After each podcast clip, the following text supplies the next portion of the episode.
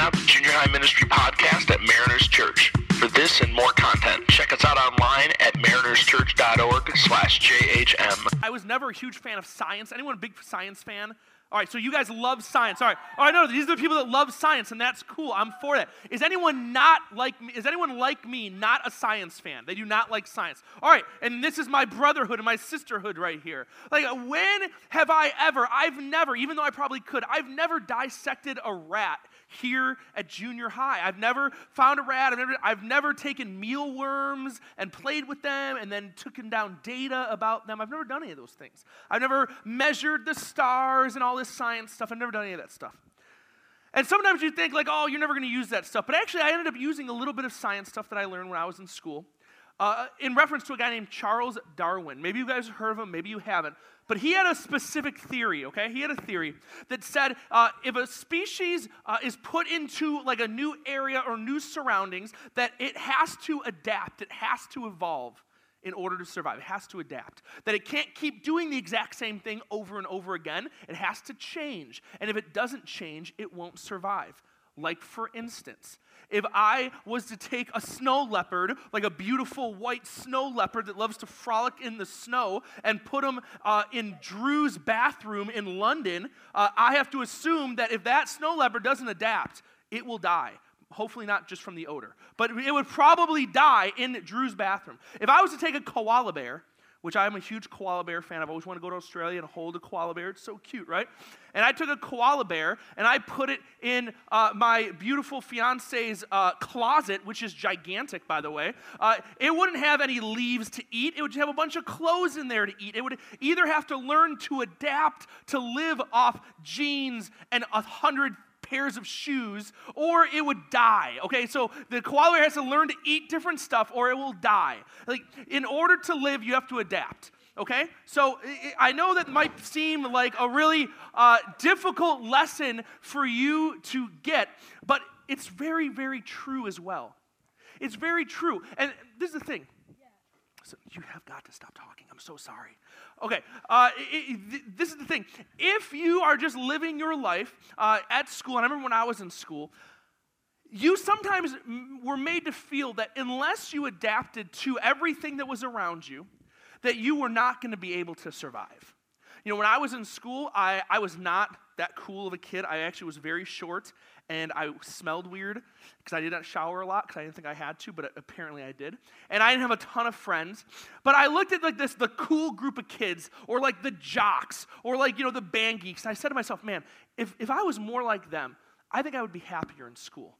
I think I would survive better at school or, or, or you know, socially or in my neighborhood if I was less like me and more like them. That Darwin said that, there's, that, that he sees a brokenness uh, in, in people uh, and in animals and just in life, a brokenness, that his solution for brokenness was to adapt and change to be like someone else. Now, we as Christians agree with him to a point. We agree that there is a brokenness, that there is a brokenness in humanity. But instead of looking toward Jesus like we do as Christians to be the solution for that brokenness, Darwin looks for us to fix it ourselves ourselves and to do all the work ourselves. When we look at Jesus and he's done all the work for us, he came before, uh, he lived on earth as one of us, he died, was put into a grave where he stayed dead for three days. And then three days later, he got up and walked out of that grave, ascended into heaven 40 days later, and that is the Jesus we put our faith into. Now, Darwin says, in order to survive, you have to adapt. And I'm unwilling to believe that's true because I believe that my obedience to God supersedes my need to adapt uh, and be like the world around me. Now, uh, uh, I always feel like what I say and what I believe has to be rooted in truth. If, if what you're saying and what you believe isn't rooted in truth, then you're just believing and perpetuating a bunch of lies, which is very, very bad. So I look to the Bible to be my source of truth, and I feel it is the source of truth. So I open up the Bible and I decided to find something to validate what I was thinking, what I was feeling, as far as obedience being more important than adapting. Well, I was lucky because God actually speaks on this subject very clearly through the life of a guy named Daniel. It's in the Old Testament. Now, we're going to walk through this story together. So, if you have your Bibles with you, uh, which I encourage you to bring them with you every single week, we're in the Bible every week, I guarantee you. And if you don't have a Bible, I personally will give you one for free at the end of service. If you have your Bible, open up to Daniel chapter 1. We're going to start, start taking a look at verse number 4. Now, it starts off a young man uh, without any physical defect, handsome, showing aptitude for every kind of learning, well informed, quick to understand, and qualified to serve in the king's palace. Well, that sounds like a job description to me. It sounds like we're opening up in verse number 4 where somebody is describing someone. Now, this is what's happening. The king at the time decided to wage war on this area called Judea and to take them over. Who's a big fan of war? Who plays Call of Duty? Anyone play Call of Duty in here? All right, so you get exactly what I'm saying. Yeah, you're excited about it. And you so boys, you will totally get this. Like this is a season of war and they're waging war and they're taking over and they have now a big group of people and the king is saying, "I want you to find someone like this who fulfills this job description." And we're gonna, we're gonna, uh, he was to teach them the language and the literature of the Babylonians. Like, so this, so this is what we're gonna do. We're gonna find a guy just like this, and we're gonna teach him all about our life and our culture, and we're gonna prepare them to eventually work with me. So we need someone to be the king. I need, this is interactive, so I need someone. You're gonna be the king? Come on up here. I know, yes. Standing up there, king. Now, I need someone to play. Uh, I need three strong, handsome, without any physical defect young men. You have no physical defect. You're good. You're good. You're, you're sort of handsome. You can come up here. Uh, let's see. Uh, showing aptitude for every kind of learning. Uh, you, you seem like you could learn a few. No, no, no, no. You're going to help. You're going to help. You're gonna, you'll survive. Get over there. Lakers fan with a Hornets hat. And I need one more person. One more person. Not you two. No, not you. Not you. Ben, come on up here. Oh, yeah, Ben, Ben's here, man. This is, ooh, a gummy worm. I'll save that for later. Um, I know, gross, right? It was probably in someone's mouth. I'll still eat it. So this is the thing. This is the king, and he's saying, I want you to find me a, a couple guys who, who fulfill this job description. And he found them, all four of these guys, or, or just a, a small segment of the group that he recruited. Now, these are all young men uh, all Judean men, all men from this, this, uh, this, uh, this town and this, this city, this country that he uh, took over and conquered. So these basically are all kind of like slaves. I mean, they are slaves. Uh, they uh, are now picked to see if they have what it takes to learn how to work in the king's kingdom and how to do these things the king wants them to do. So we have all four of these guys. They're learning. in verse number five, it says, The king assigned them a daily amount of food and wine from the king's table. They were to be trained for three years, and after that, they were to enter the king's service. So the king said, I don't want these guys to starve. I wanted to eat really good food. I wanted to eat it from my table. This is the king's stuff. The king has all the best stuff, right?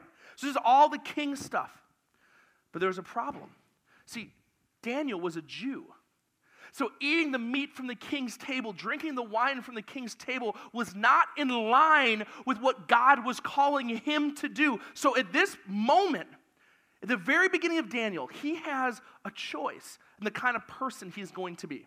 Is he going to be the kind of person that adapts to everything that's around him, to what the king is saying, to what everyone else wants him to do? Or is he going to be willing to be obedient to God no matter what? What do you guys think he did? Who thinks that he chose obedience to God?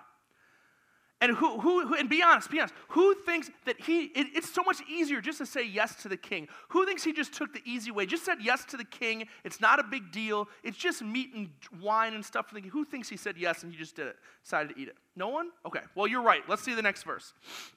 Because this is what happened. But Daniel resolved not to defile himself with the royal food or wine. He asked the chief official for permission not to defile himself this way and there were uh, other men who worked with the king who weren't fans of Daniel. So, Daniel, uh, you, Ben, are going to play Daniel. So, come on over here, Daniel. Gosh, you're such a good guy. Now, this is the deal Daniel committed himself to being obedient to God. Whatever God asked him to do, he would do. So, let's give an example. Ben, uh, I'm going to play God, for instance, okay? Ben, I want you to kneel down. Good job, super obedient guy. Ben, I want you to lick your finger and put it in your ear. No, no, no, you got to be obedient, Daniel. Daniel, you can do this. You can just do a little, just a little lick. See, I just did it. Just, just do, do a little one. Tiny one. It has to be teeny tiny. Go ahead, a little one. Put in your ear.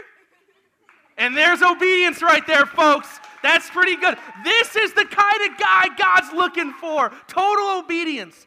Now, this is the thing Daniel decided that he was not going to adapt to what the king asked him to do. And he went to one of the chief officials, one of the people who's in charge of him. So I need you to come over here. You're going to play the chief official because you like talking anyway, so this is going to give you a good chance to do it. So you're playing the chief official. So here we go. In the next verse, this is what it says.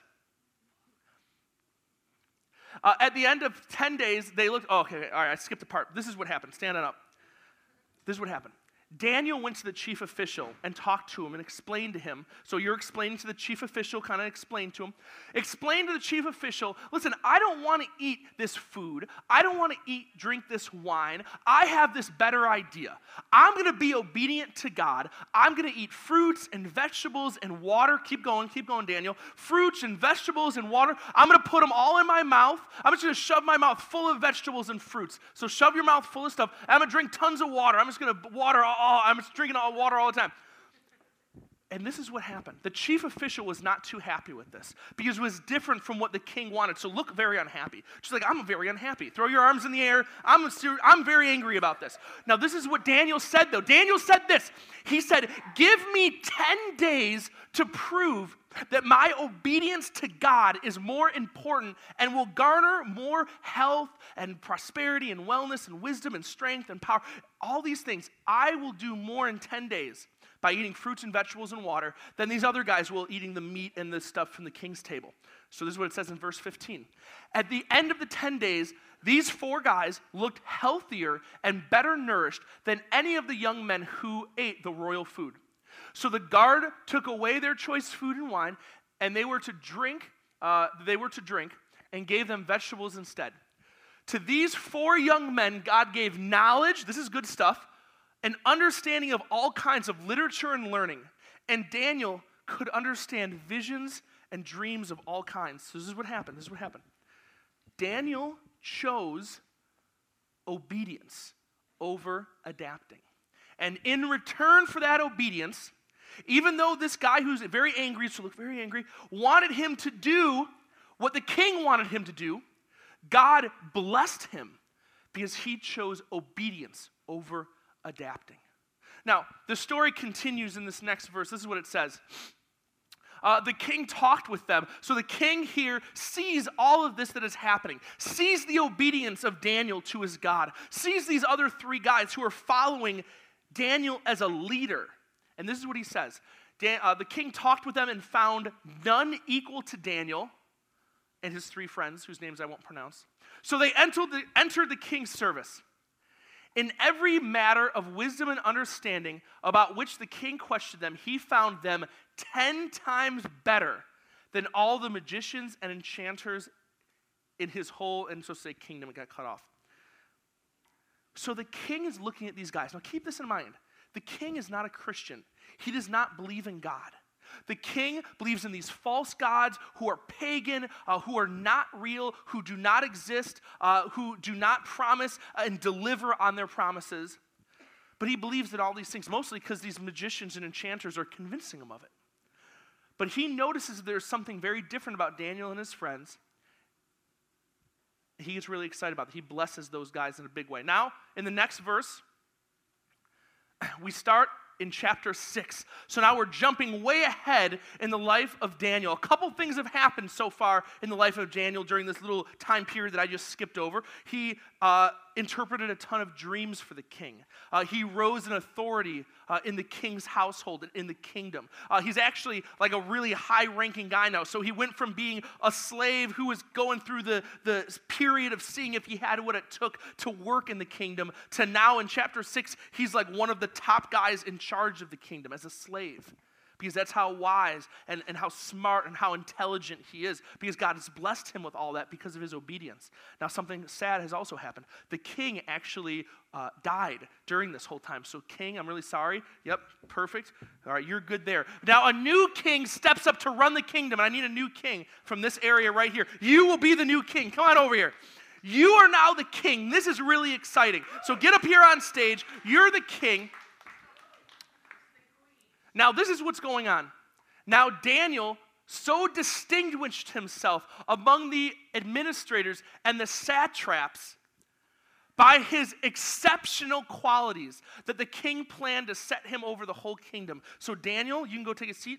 Daniel, you're just living the dream right now. Your three buddies, they're off. They can go take a seat. They're off doing their own thing. You're just walking around. You see the body of the dead king, which probably would have been buried, but whatever. And you're just doing great stuff. Everyone is noticing the great stuff you're doing, especially the king. Let's wave over to the king. Be like, what's up, king? Yeah, the king's pretty excited to see you too. Um, relationship series, guys. We'll all right, you're the king, all right? Take it easy. Gosh, take it easy. So the king sees all this, uh, and he, he's excited. Uh, he is distinguishing himself in verse number four. At this, the administrators and the satraps, uh, which satraps, you don't know what that is, and for the purpose of this message, you don't need to know what it is, but the word is satraps. The administrators and the satraps tried to find grounds for charges against Daniel. In his conduct of government affairs, but they were unable to do so. They could find no corruption in him because he was trustworthy and neither corrupt nor negligent. Okay, now this is the thing. Hold on, hold on, hold on. This is this is this may seem softball, but this is this is big big ticket stuff. I want you to hear this. The king who does not believe in God, he is not a Christian He's not praying to God. He's not following God. He's not following the dietary restrictions that Daniel followed. He's not worshiping or honoring God. He's worshiping and following these false gods all around him. But yet, because Daniel, as a Christian, decided to go through the route of obedience versus adapting, even the king in charge of the whole kingdom who does not follow God notices in Daniel that there is something special, that there is something different. I question myself sometimes as a Christian. Do the people around me, I get challenged on this a lot by Brittany, do the people around me, because I, you know, here, you know, I, I work at a church, I'm on staff with the church, but do the people around me notice and see, even when they're not Christians, do they notice and see that there's something different about me because I choose to follow God in obedience versus adapting? Now, that's something I challenge myself in. And if you really think about it, if you sit there and think about it, you know, school and sports teams, and maybe if you have a little part time job, or maybe in your neighborhood, or the, you know, what you put on Facebook, or Instagram, or Twitter, or what you blog about, or what, you know, is the life you live outside of this room is it so obvious to people the way it was obvious to the king that Daniel was living for God? Is it so obvious to your friends that you are also living for God in an undeniable, obedient way? You know, in verse number uh, five, this is what it says Finally, these men uh, finally, these men said, We will never find any basis for charges against this, this man Daniel unless it is something to do with the law of his God. So they knew that they couldn't find anything wrong with him. So they had to figure something out, something really mean and dark, but something to attack him and his, his following of God. So I need three guys. Okay, you're excited. Seifu, come on over here. I need one more. Yeah, yeah, go ahead. Come on over here. Come over here. Seifu. All right, now this is what you guys are doing over here. You are conspiring. No, no, you're not friends with them. You're Daniel. These guys want to kill you. Go over there. Yeah, no, get over there. Get over there. Come over here, Daniel. So this is the deal. These three guys are conspiring. So look like you're conspiring. And they're conspiring against Daniel. They're Seifu's excited. They're gonna they, they're figuring out how they're gonna kill him. This is what it says in the next verse. So these administrators and satraps, they're right here went as a group to the king and said, so they're coming over to the king. Daniel's walking around, he's praying to God. Uh, actually, go over there by the stairs, okay, because this is going to work out. Go over there and, and start praying. They go over there to the king, and this is what they do. This is so good. May King Darius live forever. The royal administrators, prefects, satraps, advisors, and governors have all agreed that the king should issue an edict and enforce the decree that anyone who prays to any god or human being during the next 30 days, except to you, your majesty, shall be thrown in the lion's den. So, this is what they're doing. They look at the king and they decide, you know, what are we going to do to get Daniel? Oh, I know, I know. Daniel prays every day to God. He prays every day, three times a day, he prays to God. Let, this is what we'll do. We'll go to the king and we'll start, we'll lure him through his arrogance and his pride and his vanity. and we'll tell him, no, no, no, King, you should be praised and prayed to as God. You, a human being, should be worshiped as a God. So let's, let's write it into law. And if anyone breaks it over the next 30 days, if anyone dishonors you by praying to anyone else but you, they should be thrown into the lion's den. Now, your, uh, now your majesty, issue the decree and put it into writing so it cannot be altered, in accordance with the law of the Medes and the Persians, which cannot be repealed. So King Darius put the decree into writing. And, and this is really what's happening here. When a king puts something into writing, when he said, all right, all right, we're going to do this, we're going to make it law, there's no way to edit it or repeal it or take it away. Once he writes it into law, it's law, and that's it. There's no changing it. There's no loopholes. There's no lawyers. There's no appeals. There's no Supreme Court. There's no going to the principal's office and having your mom call to bail you out of trouble like my mom bailed me out a million times. There's none of that, okay? Once it's written into law, it's law, and that's it. So the next verse. Now then, when Daniel learned that the decree had been published, he went home to his upstairs room. So go upstairs to your upper room, Daniel. Daniel, pay attention. Pay attention, Daniel. Go to your upper room. All right, go to your upper room. That's your upper room now. He went to his home, uh, to his upstairs room where the windows were open toward Jerusalem. So the windows are open. This is Jerusalem. You can, we can all see you, okay? Good job. Three times a day, he got down on his knees and prayed, giving thanks to his God just as he had done before. Then these men went as a group and found Daniel praying and asked, uh, God, uh, asking God for help. Okay, instance number two. Daniel here has a very difficult decision, or maybe what we perceive as a very difficult decision. He, in this moment, has to decide is he going to continue to pray to God three times a day like he always has, or is he going to adapt to what this king has decided? This king who he's friends with, by the way to adapt to what this king has decided and written into law? Is he going to adapt and not pray to God, instead to pray to him? Or is he going to continue to be obedient and follow God no matter what? He had this choice he had to make. Well, in the next verse, it kind of gives us a window to the choice he did make. Uh, when they said to the king, because they went back to him after seeing him pray, said to the king, Daniel, one of the exiles from Judah, pays no attention to you your majesty, or the decree you put into writing. He still prays three times a day. When the king heard this, he was greatly distressed. He has determined, he was determined to rescue Daniel and made every effort until sundown to save him. So the king is very upset. So look very upset, king. Very upset. And you're and you're look, you're marching back and forth in your kingdom. So go ahead, march back and forth. You're very upset. You're trying to figure out how to save him. But in the next verse, we see very clearly that it says, so the king gave the order, and they brought Daniel to throw him into the lion's den. Clearly, the king couldn't save him. The king wrote it in the law. It was done. There is no going back. So there's only one thing to do. They sent the guards. So I need three people to play guards. You can go play a guard, and you go play a guard. Go get Daniel. Go get him. Go get him. Go get him quickly. Go get him. He's gonna. He might fight you. I don't know. We gotta see. He probably won't fight you. Just go get him. He grabbed him, they took him over to the lion's den, which we'll let this girl section here. It's very scary looking. We'll play. We'll let you play the lion's den. So throw him into the lion's den. Daniel, just go in that little aisle and just kneel down. You'll be fine. Perfect. I would like that throwing motion. That was great. And this is what the king said to Daniel May your God, whom you serve continuously, continually rescue you. May your God, who you serve continually rescue you. Man, what an exciting thing to say to someone.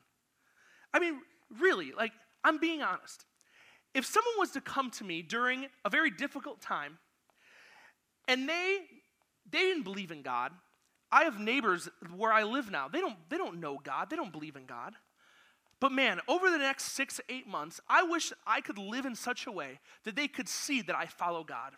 So that in a moment, in a moment of, of deep distress where someone's getting thrown into a lion's den, their comment could be to me, May your God, whom you serve, continually rescue you. I would love it if people knew that about me. I would love it if I lived it so obedient, so openly, that people would know that I choose to serve God continually. This is what it says in the next verse. Then the king returned to his palace and spent the night without eating and without any entertainment being brought to him. And he could not sleep. So, king, you cannot sleep. You are very upset. And, at, and you're pacing back and forth, pace back and forth. And at first, uh, at the first light of dawn, the king got up and hurried to the lion's den. When he came near to the den, he called to Daniel in an anguished voice. So, run out to the lion's den, king. And he cried out in an anguished voice. You give it your best shot. He says, Daniel, Daniel servant of the living God, has your God, whom you serve continually, been able to rescue you from the lions? This is a king who does not believe in God. This is a king that does not go to church. They don't have a youth pastor. They don't have winter camps. This is a king that follows false pagan gods, but has seen something in Daniel that is special and unique. He's seen a level of obedience that he lives, and he's unwilling to adapt to anyone else. This is what it says in the next verse. When King, uh, Obviously, Daniel lived. Most of you guys know the story of Daniel. He came out of the lion's den. He was totally fine. And this is what the king decided to say. Then King Darius wrote to all the nations and the people of every language in all the earth May you prosper greatly. I issue a new decree. It's a new decree that in every part of the kingdom people must fear and uh, must fear and reverence the Lord, uh, the God of Daniel. I don't know why I'm reading the wrong words. Reverence the God of Daniel. And this is what he said. For he is the living God, and he endures forever. His kingdom will not be destroyed, his dominion will never end. He rescues and he saves, he performs signs and wonders in the heavens and on earth. He has rescued Daniel from the power of the lions. All right, all you guys go take a seat. I'm going to ask Jason to come up because we're going to start worship in a second. This is what I want you to think of, though. Jason's not here. Cole, bring your band up here and start worship. I know his name's Alex. Jack, shh. This is what I want you guys to think about. Seriously, take a moment, take a moment. Don't look around, don't look at your neighbor, look at me. This is what I want you guys to think about.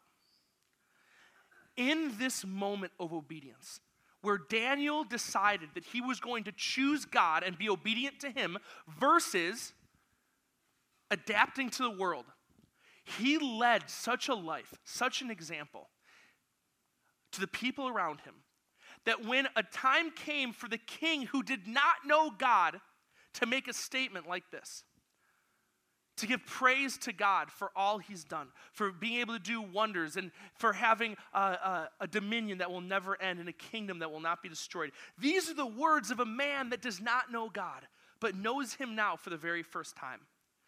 I wish my life of obedience could be such a demonstration to people to, who don't know God that when they see me living and they see me choosing obedience over adapting, that the only thing for them to do is to worship God like this and to recognize it's God like this and to, to, to give praise to God like this. This is what obedience does. Obedience gives us the window to God and His love for us.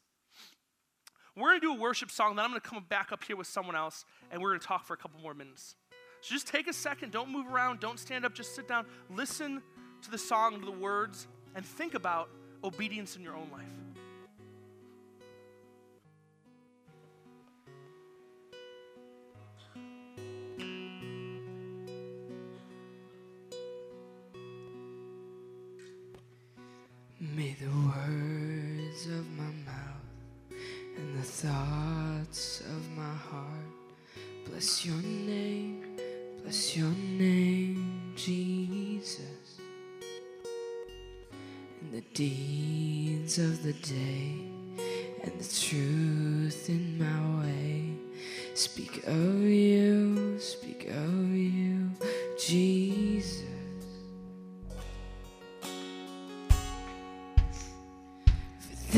This is what I'm glad to do. It's time to live a life of love that pleases you. I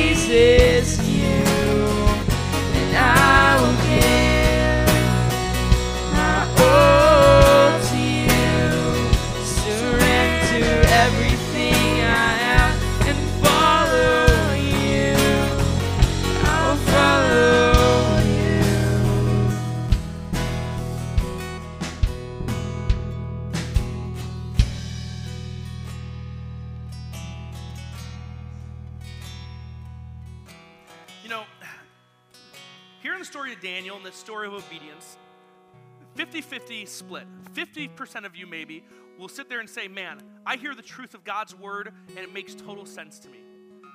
And maybe it's going to change the way I've been living my life or I'm going to live my life. Uh, maybe another 50% of you, and I know those numbers, I'm just making those up. Maybe half of you would say, the Bible, that's like so long ago. Like that, that's so long ago, and and it, I'm talking about real world stuff today. Give me real world examples today of obedience and how that can change my life. Well, we're in luck.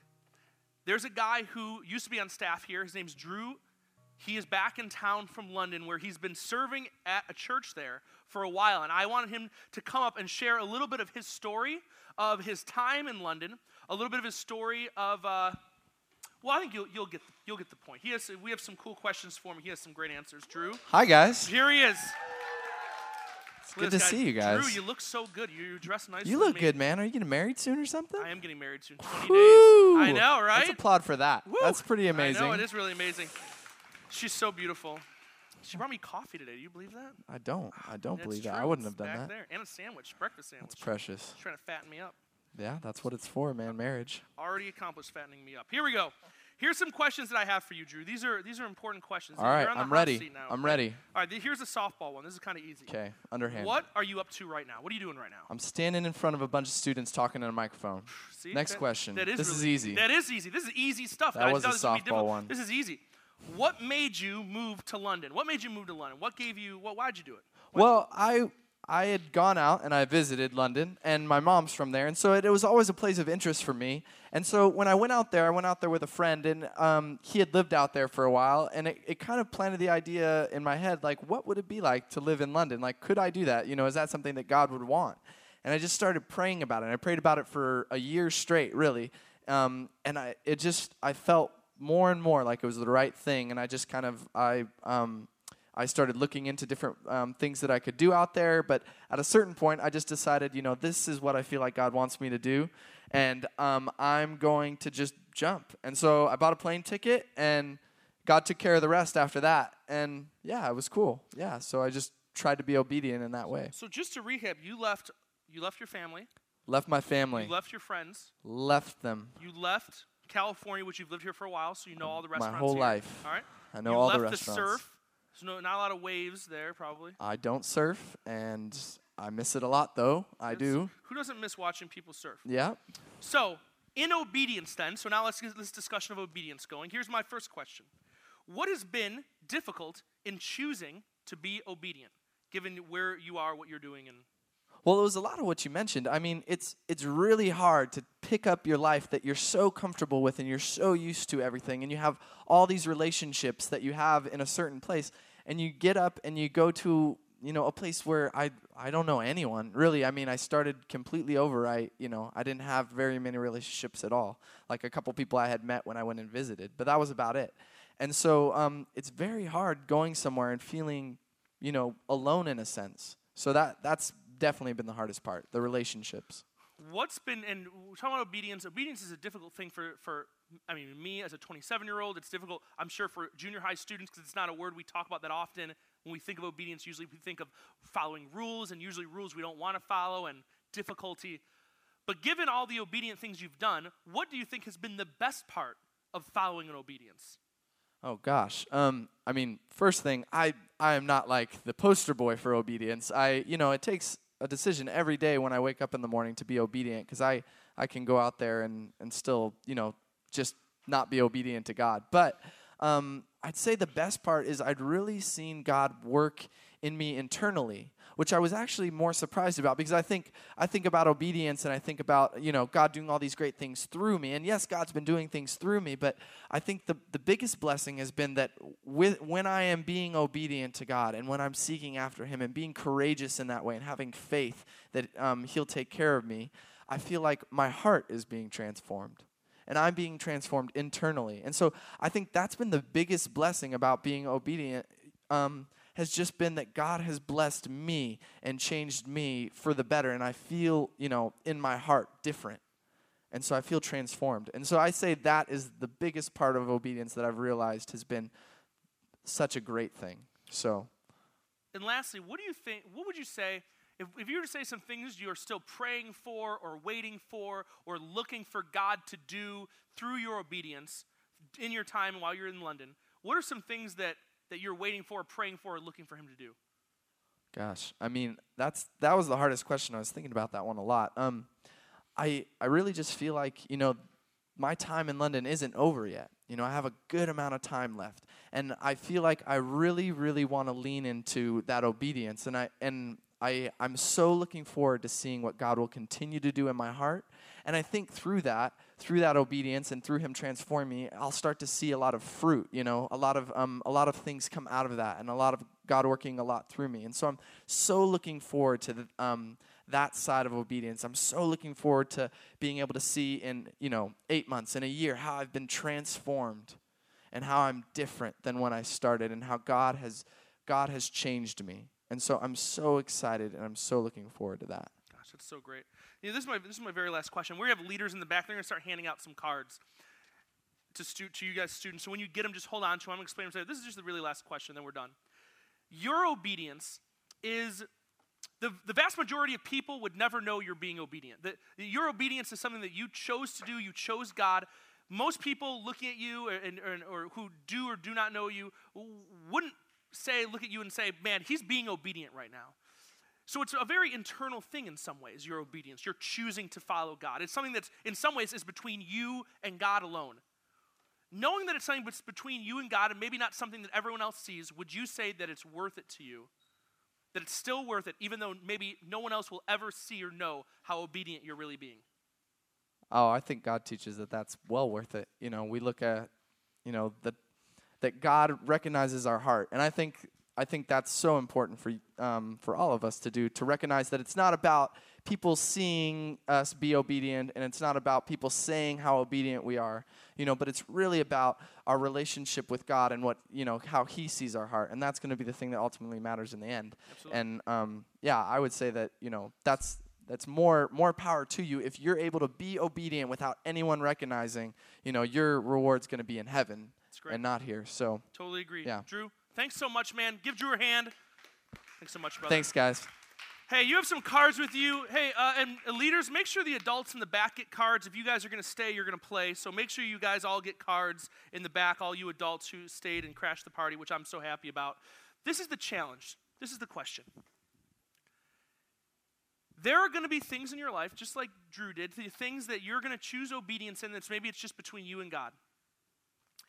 And every single one of us, if we're going to let it be between you and God, and we are, that's why we gave you these cards, there's something that you can look at and say, I want to choose, I want to start 2013 choosing obedience in this area of my life. Now, this is between you and God. It's not, no one else needs to know about this. So I want you to be able to feel free to be honest. You know, maybe it's uh, the way that you uh, honor God while you're at school. Maybe you're going to choose in 2013 to be obedient to reading the Bible every day, at least a chapter a day. Something small, but you're going to you're going to give it a shot. You're going to you're going to be obedient to praying to God for for requests for you and your friends and your family at least once a day. Just you've never done it before, but you're going to try it this year.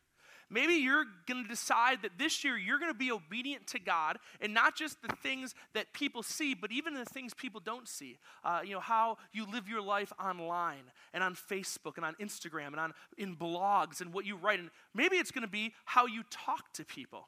Maybe you want your obedience to God to shine through in how you talk to and about people this year. Take a second and fill that out. I'm gonna let the band just play a little bit. I'm gonna give you guys 60 seconds, a little less, to write those down. And I'll be right back.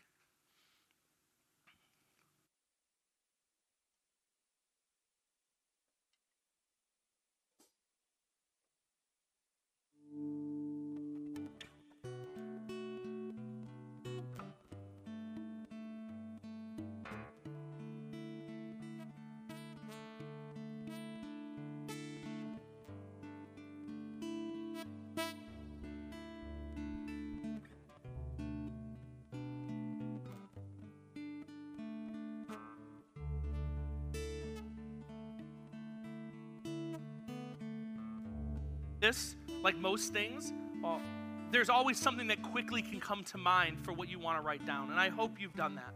If you've already written your thing down, put it in your Bible, put it in your pocket right now, in your purse right now, hide it away. No one else needs to see this between you and God. Share it with your parents later. I'm sure they'd love to hear about what you learned today at JHM.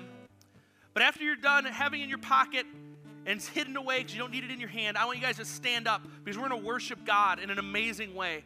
Alex, take it away.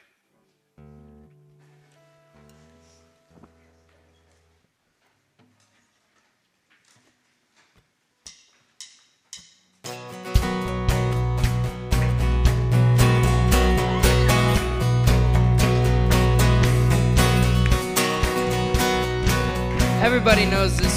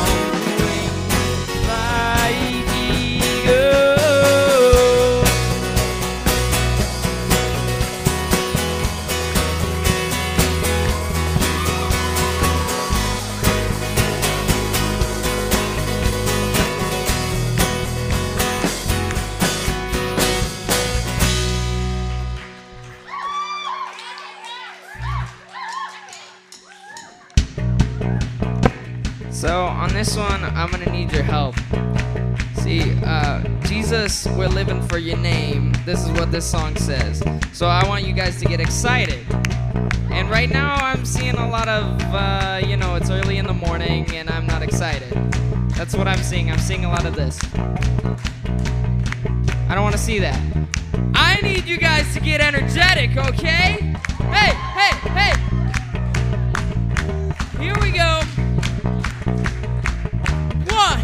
Sue.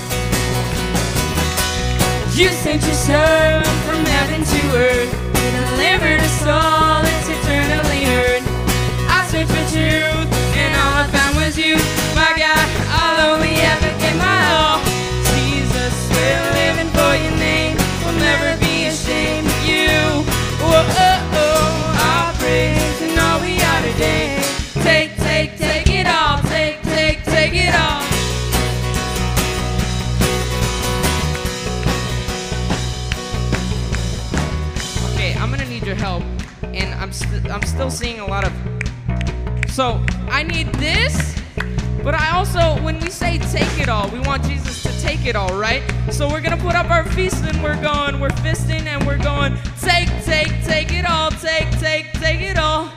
Hey, l- let me see that. Ready? Take, take, take it all, take, take, take it all. I need more, I need more, more energy.